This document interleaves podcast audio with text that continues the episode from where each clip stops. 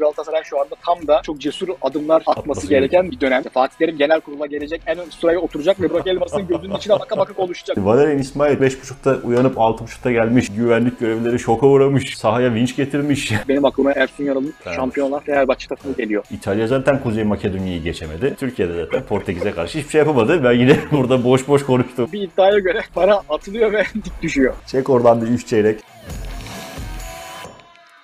Merhabalar efendim. Press'in yeni bölümüyle karşınızdayız. Ben Özgür Gültekin. Tabii ki yine Mithat Fabian Sözmen'le beraberiz. Merhabalar Fabian. Merhabalar. Fabian'cığım hemen hızlıca girelim. Gündemlerimize başlayalım.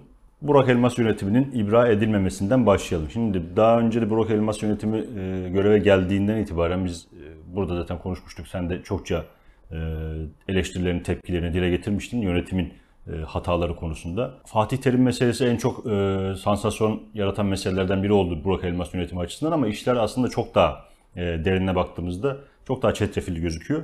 Şimdi yönetim de ibra edilmeyince seçime gitme kararı aldı. E, buna dair birkaç bir şey söyleyelim. Burak Elmas yönetimine dair, onun belki de karnesini çıkarmaya dair birkaç bir şey söyleyelim istersen. Ya tabii en başında bir kere hani e, vaat ettikleri yani hani o vaatlerin çoğunun balon olduğunun ortaya çıkmasından itibaren zaten Burak Elmas yönetimi o gemi su almaya başlamıştı ve e, yani işte o kasa kolaylığı, işte sponsor vaatleri vesaire hani bunların hepsinin aslında boş birer e, balon olduğu ortaya çıktı. Tabii e, hani Türkiye'de ekonomik gidişatın da e, aynı dönemlerde bir anda tepetaklak olmasının da bunların gerçekleşmemesinde bazıları bazı vaatlerin gerçekleşmemesinde etkisi vardır ama yani özellikle o işte e, global sponsorlar vesaire o tip o meseleler tamamen e, bayağı uydurmaymış. Yani o e, net bir şekilde zaman ilerledikçe ortaya çıktı ve bu tabii ki e, hani bir yönetimin bir e, başkanın e, başkanın ne kadar güvenilir olduğu konusunda çok ciddi soru işaretleri e, uyandıran bir şeydi ve bu hani rahatsızlık yaratıyordu. Ama da e, bunun da e, bununla birlikte tabii yönetimin bazı hamlelerinin, bazı e, diyaloglarının da ne kadar e, güvenilir olduğu konusunda başkaca tartışmalar da ortaya çıkmaya e, başladı. Hem işte federasyonla ilişkiler, federasyonla girişilen bazı e, diyaloglardaki, tartışmalardaki e, işte atılan adımlar ve atılmayan adımlar e, diyelim. Hani buralarda yaşanan e, bazı tutum farklılıkları Evet. e, soru işaretlerini arttırdı. Onun dışında kendi ekibinle ekibinin içerisinde zaten hani pek çok kayıp yaşadığı bu bir kere ne oluyor e, dedirtti. E, bunun dışında bir de Fatih Terim meselesi var. E, tabii yola Fatih Terim'le çıkıldı. Fatih Terim e, vaatlerden e, biriydi. Tabii Galatasaray Genel Kurulu içerisinde yani tarafların geneli gibi değil bu. Fatih Terim hani Galatasaray Genel Kurulu içerisinde o kadar da önemli bir e, anlam ifade etmiyor. Hani çünkü o e- genel kurul içerisinde e, Fatih Terim vaadiniz Fatih Terim olduğu için oy vermeyecek pek çok kişi de var. Evet. Ama taraftarın genelinde bir rüzgar yaratan e, bir şeydi bu. Yani bu burası açık ya da işte o sosyal medyada bir rüzgar yaratan e, bir şeydi. Ama e, Fatih Terim'le tabii yola çıkılması e, pek çok handikap, handikap beraberinde getirdi. Hani burada da çok konuştuk. Bir kere Fatih Terim'le yola çıkınca hem yepyeni bir projeden, e, yeni bir yapılanmadan e, bahsediyorsunuz. Hem de Fatih Terim olunca o yapılanmanın başındaki kişi e, bir kere e, sizin pek çok şeye zaten bulaşmanıza izin vermiyor. Çünkü Fatih Terim Florya'yı tek başına kontrol eden isim olmak istiyor ve hani transferlerden e, oranın çaycısına kadar her şeyi Fatih Terim'in e, kontrolünde devam ediyor. Bu saha içerisinde ki futbola da yansıyor. Çünkü e, hani yeni bir şey yaratmak istiyorsunuz, yeni bir şey oturtmak e, istiyorsunuz ama e, buna izin vermeyen bir e, saha içi hakimi var orada. Dolayısıyla sizin bir yönetim olarak e, buraya müdahalede bulunma şansınız kalmıyor. E, ve hani bütün bunların neticesinde e, bir yandan her şeyi değiştireceğiz, çok yeni bir şey e, oluşturacağız e, derken hani bunu Fatih Terim'le e, yapmanın çok da e, mümkün olmadığını kısa sürede Burak Elmas yönetimi e, gördü ve işte başkaca belli ki e, Fatih Terim'le alakalı başkaca e, şikayetleri de belirmeye e, başladı ve işte neticede saha içi sonuçları da çok kötü devam edince e, onun yerine yeni bir teknik direktör arandı.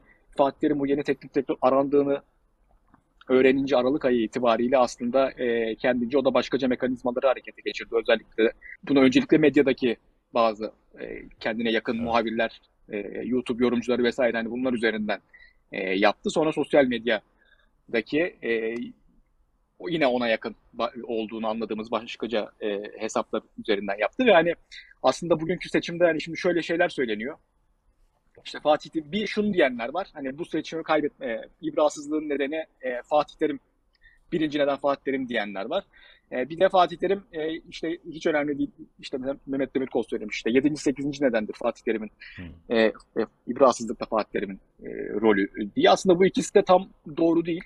E, evet e, birinci neden değil Fatih Terim. Çünkü az önce bahsettiğimiz gibi genel kurulda Fatih Terim'in o kadar büyük bir ağırlığı yok. Evet. Ama 7. 8. neden de değil. Çünkü e, Burak Elmas yönetiminin bu kadar tartışılır hale gelmesinde Fatih Terim'in e, yarattığı ya da Fatih Terim'in gönderilişinin yarattığı e, rüzgarın önemli bir etkisi var. Şöyle ki birincisi Fatih Terim gönderilirken e, kamuoyuna e, dürüst davranılmaması yani hani açıkça e, aslında yalan söylendi. E, evet. E, çünkü hani işte başka bir teknik direktörle görüşülüyordu ama bu önce yalanlandı. Sonra işte Torrent etti o isim olacak. ama o, onun Fatih Terim'in yardımcısı olacağı söylendi falan. Yani bunların hepsinin yalan olduğu zaten hani Torrent'in ağzından da e, aslında e, itiraf edilen e, bir şey. Çünkü Torrent ben hiçbir zaman ikinci adamlık için değil, teknik direktörlük için hani görüştüm e, dedi. E, ve hani burada çok ciddi bir güvenilirlik kaybı yaşandı e, zaten. Yani açıkça yalan söyleyen bir yönetim konumuna düştünüz. Bu birincisiydi. İkincisi e, Işıtan Gün mevzusu.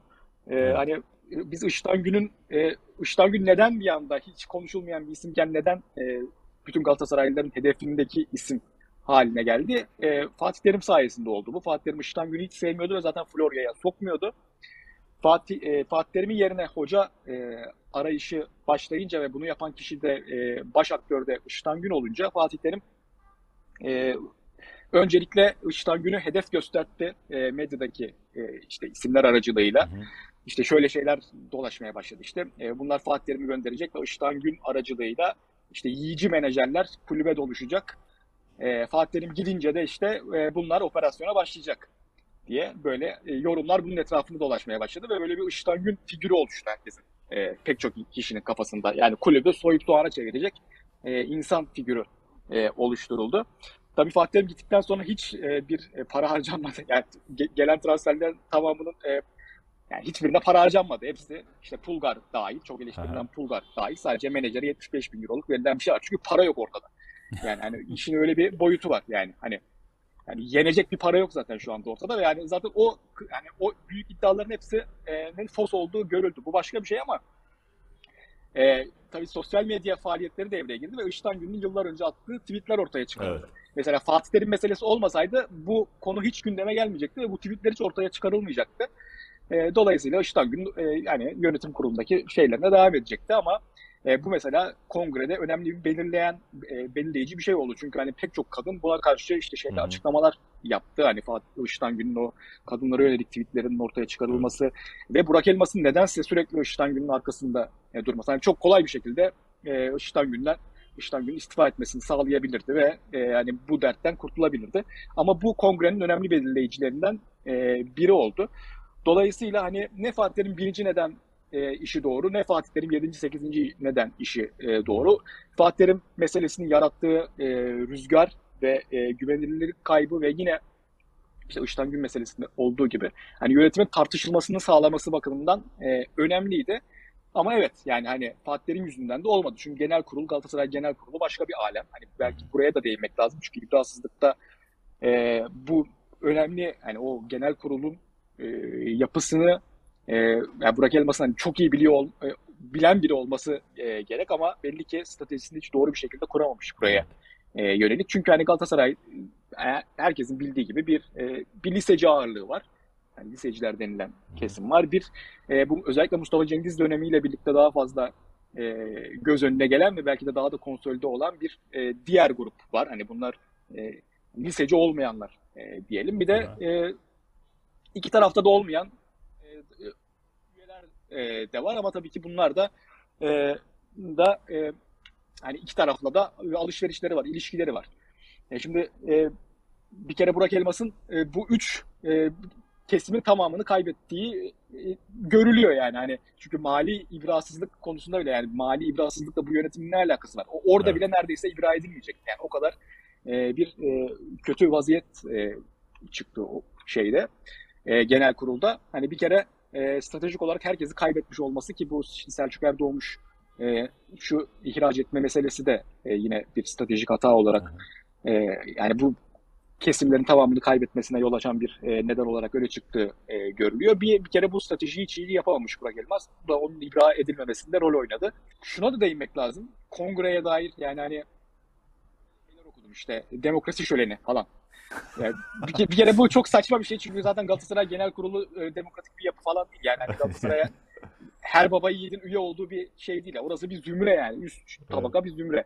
Yani ya Galatasaray Lisesi o çevreden o, e, olacaksınız ya işte üyelerin yani bir kere şey bile üyelik için ödemeniz gereken ayak bastı parası bile yani öyle e, oranın demokratik bir şey olamamasını zaten sağlıyor. Zaten 10 bin tane aktif üyeden bahsediyoruz yani. Hani ne, ne demokrasi yani öyle bir anlatılıyor ki sanki şey e, işte Sovyetler gibi yani hani şey e, seçilen yöneticinin e, başarısız olması halinde geri çağrıldığı falan bir kurulmuş gibi filan. Yani ortada öyle bir böyle bir bileşim yok yani. E, bir işin o yan, yanı var. Bir de ikincisi de şey şeyi çok duydum. İşte işte Galatasaray'ın farkı. E, biz işte başarısızlığa, evet. e, işte vasatlığa hiçbir zaman e, alışmayan bir e, şeyiz. Diğer kulüplerden de farkımız bu falan. Yani hani bunu diyenlerin de çoğu işte Fatih iki senedir e, ligin en çok e, maaş bütçesine sahip takımını idare ediyor ve inanılmaz başarısız. Hani bu gayet buna şeydiniz yani. Hatta Fatih Terim bizi gerekirse küme düşürsün falan e, diyordunuz. Hani hiçbir kere öyle bir şey yok. Bir, e, ikincisi de dünyanın saçma görüşü bu. Çünkü e, hiçbir ayağa yere basan e, başarı öyle bir anda elde edilmez. Yani hani evet. 6 ayda 9 ayda bir şey başarısız oldu diye her, sürekli bunu görevden alacaksanız zaten hiçbir zaman ayağa yere basan başarılar elde edemeyeceksiniz. İstikrarlı bir yapı kuramayacaksınız anda buna gelir. Bu dolayısıyla e, hayatımda duyduğum en saçma argümanlardan biriydi. Yani hani işte işte Galatasaray'ın farkı işte hani biz başarısızlığa hiçbir zaman alışmayız bilmem ne. Yani hani e, hakikaten böyle düşünenler e, varsa bunu çok ciddi şekilde gözden geçirmeleri gerekiyor. Çünkü Galatasaray şu anda tam da aslında çok cesur adımlar atması Atması gereken ve yeniden bir şeyler inşa etmesi gereken e, bir dönemdi ve başarısızlığı e, birkaç sene de olsa göze alması gereken e, bir dönemde. Bundan sonrası için biraz ne olabilir onu onu konuşsak sonrasına dair ne olması gerekiyor daha doğrusu. Şimdi e, isimleri e, çok şey yapmadan diyorum. Önemsemeden diyorum. Şu gelir bu gelir gibisinden değil. Galatasaray yönetiminin ne yapması gerekiyor aslında? Yani dediğim gibi bence mesela e, Burak Elmas'ın o bahsettiği hani uzun vadeli e, projedekine benzer adımlar atılması gerekiyor ama bundan sonra e, herkes Burak Elmas'ın düştüğü duruma düşmenin endişesini yaşayacak. Evet. E, dolayısıyla e, kimsenin bir daha bu yola çok fazla girmeyi e, girmeye çalışacağını düşünmüyorum. Herkes kısa vadeli öncelikle öncelikli şey o olacak. Yani kısa vadeli başarı olacak. E, bu da e, ciddi bir soru. Burak Elmas'ın izlediği yol e, ona benzer bir proje ama e, yalanlarla değil. Hani gerçek vaatlerle bunun olması e, gerekiyor ve e, mutlaka şöyle bir e, başkan adayının bulunması gerekiyor.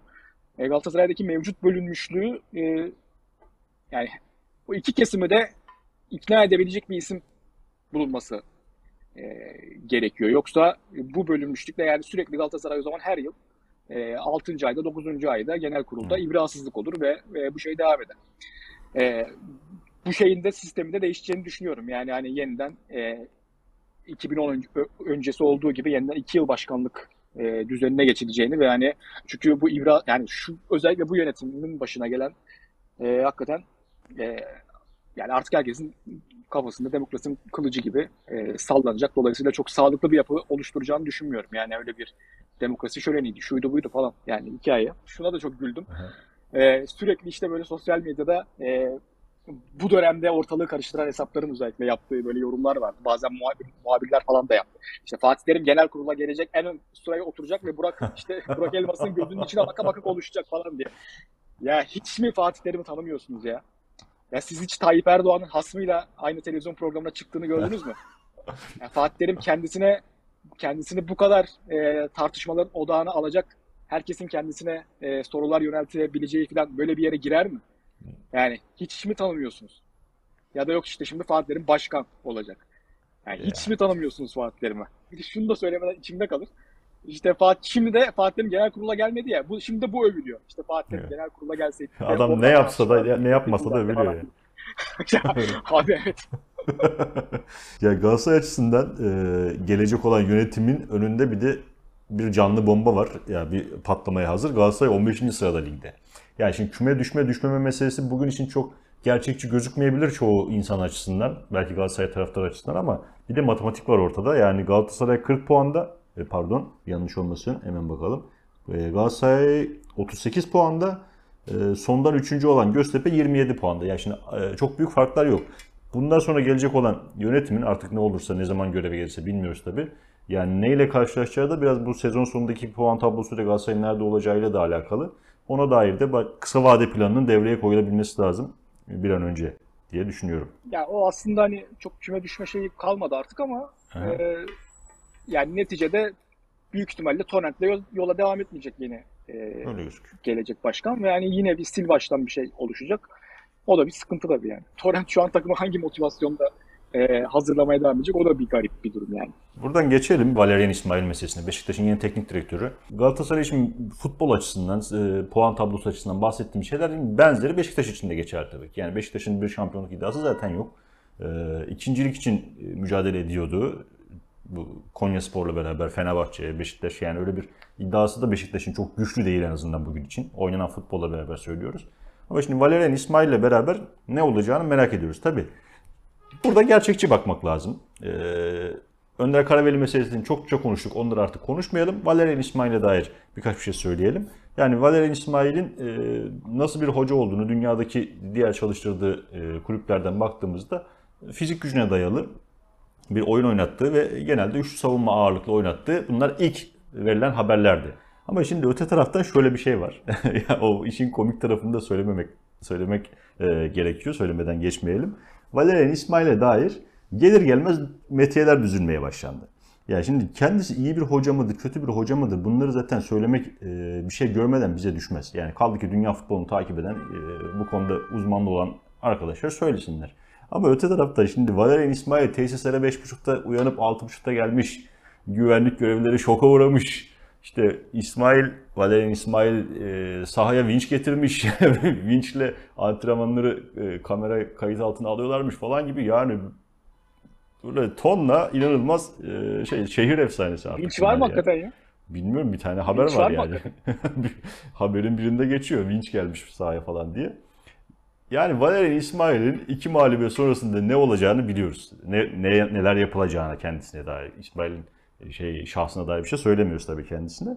Ama yani bu ayarsızlık nedir kardeşim yani bu yeter gayrı ya. Hiçbir bir şey öğrenmedin şimdi antrenmana vinç getirtti. ya iyi bir hoca olabilir tabii de bilmiyoruz ya bir dursun bir bakalım ne olacak yani. Bu, bu nasıl bir izansızlık nasıl bir akıl yoksunluğu diyeceğim artık kusura bakmasın arkadaşlar yani. Ve genelde bu haberleri yapanlar da e, iki mağlubiyet sonrası en ağır e, evet. haberleri yapanlar da yine onlar oluyor yani. Evet. Ne vaat ediyor tabii. İsmail İsmail diyorum da Valerian İsmail nasıl telaffuz edeceğiz? Neyle hitap edeceğiz e, teknik direktörümüze? Valerian İsmail diyelim. Şöyle söyleyeyim. Benim en büyük korkum Beşiktaş'a dair sakatlıkların artması. Hocanın e, referansıyla, hocanın bundan önceki çalıştırdığı takımlardaki fizik gücü ve kondisyona ağırlık vermesi dolayısıyla en büyük korkum Beşiktaş'taki sakatlık meselesi. Çünkü bu sezon zaten böyle bir şeyden çıktı. E, ortamdan çıktı geldi buraya kadar zor dayandı Beşiktaş. Hala sakatları var. Mesela Pjanic daha yeni dönecek falan. Burada e, en büyük korkum bu ama tabii görmemiz lazım. O yüzden hiçbir şey şu anda net değil. Bilmiyorum sen ne düşünüyorsun Valerian İsmail hakkında? Ya senin dediğin gibi üçlü oynatacağı ve e, ön alan presine, fizik güce, atletizme, direkt hücumlara dayanan bir e, oyunu olduğu konusunda zaten hani yeterince e, analizler, yorumlar da e, yapıldı. Yani şöyle bir şey var tabii Beşiktaş şu anda tam bir geçiş döneminde ve hani e, yaz kampı öncesi bu kararın verilmiş olması tamam yani Önder Karaveli'yle devam edilmeyecek. O zaman kim gelecekse hemen gelsin ve hani takımla bir aşinalığı olsun. Evet. Camiayla, takımla. Bu önemli bir şey. Ee, tabii bu arada alacağı yenilgilerle hemen böyle yıpratılmaya falan kalkışılırsa o da çok yanlış olur. Ee, ona karşı da Ki zorlu maçlar var. E, yönetimin koruması gerekiyor e, kendisini. İşin o, o boyutu var. Ama e, hani takıma şimdiden alışması falan bence onlar iyi, iyi şeyler. E, Beşiktaş için tabii şöyle bir durum var. Önümüzdeki sezon kadronun yarısı, yarısından fazlası değişecek. Tabii. Çünkü sözleşmesi bitenler, kiralık oyuncular gidecek şunlar bunlar. E, bu da Valerian İsmail için aslında biraz daha e, iyi bir şey. Çünkü hani İsmail'in oluşturmaya çalıştığı oyun anlayışını hani şu anki mevcut e, oyuncu grubuyla yapması zor.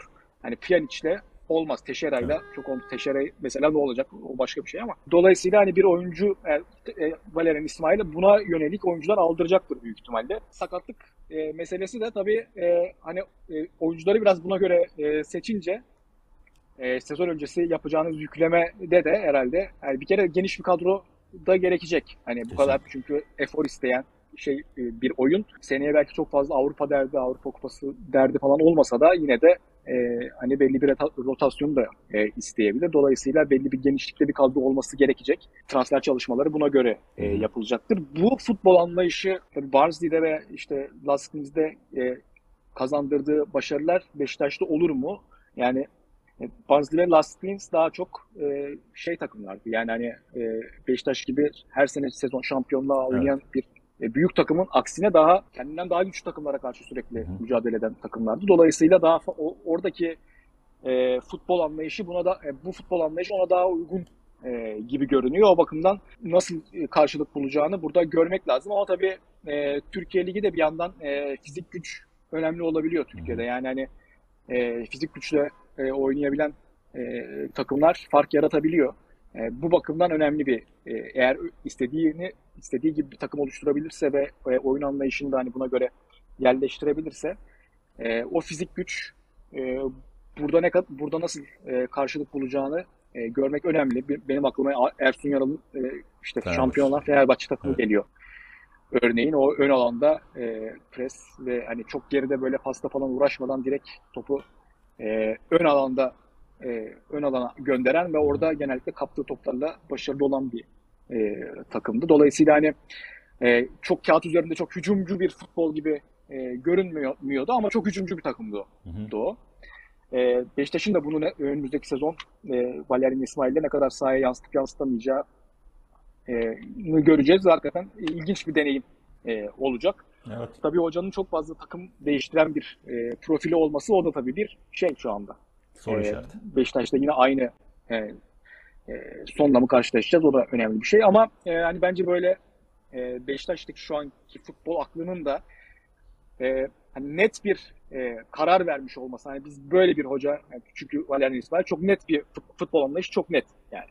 Yani biz de bunu benimseyeceğiz. E, böyle adımlar atacağız. Kadroyu buna göre şekillendireceğiz Evet. falan diye e, gidecek olmasını ben e, olumlu görüyorum. Çok fazla böyle umarım şeyler e, yani bir iki olumsuz sonuçta işte üçlü oynanır mı falan filan tartışmaları büyük kesin olacaktır. Yani burası Türkiye olduğu için. O noktalarda yani hep söylediğimiz gibi hani Vitor Pereira için falan da bunu söylemiştik. Yani hani yönetime e, önemli iş düşüyor. Taraftarın biraz daha olgunlaşmasına önemli iş Evet. düş- düşüyor. Yani hani bu hoca değil, bu böyle olmaz bilmem ne falan filan diye kestirip atmanın e, kimseye zar- yararı olmadığının artık e, farkında olunması e, lazım. O bakımdan il- ilginç bir e, deneyim olacak. Evet. Ya taraftarın o olgunlaşması dedin ya ona dair hiç umudum yok. yani taraftar Türkiye'de olgunlaşmıyor maalesef. Yani Valerian İsmail açısından senin söylediklerine ben de katılıyorum. Biraz umutlu bakmak istiyorum. Çünkü elimizde çokça veri var umutlu bakabilmek açısından. Ama burada yönetimin e, Önder Karaveli teknik direktörlük yaparken e, yönetimin sergilediği performans Valerian İsmail döneminde de sergilenirse kendisinin çok şansı olmayabilir Türkiye'de maalesef. Çünkü Önder Hoca'yı resmen e, şeyin önüne, medyanın önüne attı yönetim. Umarız daha iyi bir performans sergilerler diyelim. Buradan geçelim Pavyoncum milli takıma. E, Portekiz'le mücadele etti e, Türkiye Dünya Kupası playoff maçlarında. Ben önceki programımızda bir öngörüde bulunmuştum. Demiştim ki mükemmel bir ön sezgiyle Türkiye Portekiz'i belki yenebilir ama işte İtalya'ya karşı ne yapacak falan demiştim. İtalya zaten Kuzey Makedonya'yı geçemedi en son dakikada. E, Türkiye'de zaten Portekiz'e karşı hiçbir şey yapamadı. Ben yine burada boş boş konuştuğumda kaldım. o maça dair neler söylemek istersin? Ya vallahi ama sen şey de demiştin yani Portekiz çok iyi durumda değil demiştin. Hakikaten Evet. Portekiz de yani yani şöyle söyleyeyim ben mesela e, maç planını falan hiç beğenmedim. Hani Kuntz'un. Evet. Üçlü oynama tercihinden bahsetmiyorum da daha çok hani işte sol bekte Berkan, yani sol Hı hı. kanatta Berkan, e, orta ikilide e, Hakan Çalhanoğlu ve Orkun Kökçü falan hani bana e, yani hiç beğenmedim ve saha içerisinde uygulanışını da beğenmedim. Dolayısıyla yani evet 2-0 oldu sonra 2-1 hani hatta penaltı 2-2 bile olabilirdi ama Tabii. yani bence 2-2 de olsa bu maç 4-2-5 gibi biterdi yani hani uzatmada. Belki- Yani saha içerisinde ben onu yani iyi Portekiz iyi oynamamasına rağmen çok rahat bir şekilde e, ilk yarıda 4'e 5'e gidebilirdi. E, dolayısıyla hani sahadaki yani skorun ben çok aldatmaması gerektiğini hani düşünüyorum. E, ama bu, bu bu da şu anlamına gelmiyor yani hani Kuntz'tan olmaz hani bu Evet. işi bilmiyor falan filan. O anlama da gelen bir şey değil bu. Zaten hani Türkiye futbolu şu anda zaten Portekiz ne kadar formsuz olursa olsun o seviyede değil. E, milli takım da o seviyede değil. Dünya Kupası'na da zaten ayda yılda bir e, gidebiliyoruz. O yüzden hani Dünya Kupası'na gidememiş e, olması da Türkiye'nin bir e, sürpriz e, değil. Çok böyle yani şaşılacak bir durum yok Evet. ortada belki. Ya da hani e, Kuntz'la başlanan bu yeni macerayı da bir anda kestirip atmaya gerek yok. Madem yola çıkıldı tabii ki e, sabır gösterilmesi e, gerekiyor. Ama hani maç planı özeline gelirsek çok doğru bulmadım ve yani şöyle söyleyeyim hani bu sene işte Galatasaray'ın Avrupa Ligi macerasını da göz önüne alırsak hani iyi savunma oyuncuları derinde iyi bekleyen e, bir takım ve Taylan Berkan orta sahası. Yani Taylan Evet. Berkan orta sahası olsaydı ve derinde bekleyen bir takım kurgulanmış olsaydı bundan daha çok şansının olacağını düşünüyorum. Çünkü hakikaten iyi savunma oyuncuları var e, Evet. Türkiye'nin. Ama olmadı. Yani çok da şaşırtıcı değil. Ama İtalya'nın hakikaten e, İtalya'nın yenilmiş olması ve üst üste e, iki, iki yani e, iki kez Dünya Kupası'na gidemedi ilk e, tarihte ilk defa e, oluyor. O hakikaten enteresan oldu. Evet, Kuzey Makedonya'nın Ee, bir, şut, bir şutu var galiba zaten. O da gol oldu. Gitmişsin gideceğin kadar Dünya Kupası'na bir kere de gidebilecekse Makedonya gitsin. Makedonya zaten e, Türkiye ile karşılaşsaydı Türkiye yenebilirdi. Yani oynadığı savunma futboluyla Türkiye'nin çok Makedonya'ya geçmesi kolay olmayabilirdi yani. Hani öyle deniyor ya ya işte e, Portekiz'i geçseydik Dünya Kupası'na giderdik. Hiç e, mesele bence öyle değil. Böyle yani varsayımlar bunlar tabii de. Ya dediğin gibi Kuntz için de ya bir milli takım hocası olmak zor. Çünkü milli takım esnasında e, yani o antrenman meselesinde e, e, şeylerle bir araya gelmek, futbolcularla bir araya gelmek kolay olmuyor. Ancak belli periyotlarda denk geliyorsun.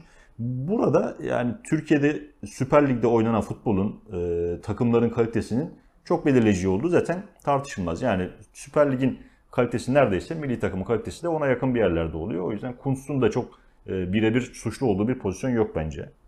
Bakacağız biraz daha. Yine burada da önümüzdeki maçlara bakacağız diyerek geçelim Fabian'cığım hafıza köşemize. Bu hafta hafıza köşemizde ne var? Bu hafta 30 Mart 1958'de oynanan e, o zamanın ismiyle Başvekil Kupası olan e, kupada Galatasaray ile Fenerbahçe'nin karşılaştığı bir maçtan bahsedeceğiz.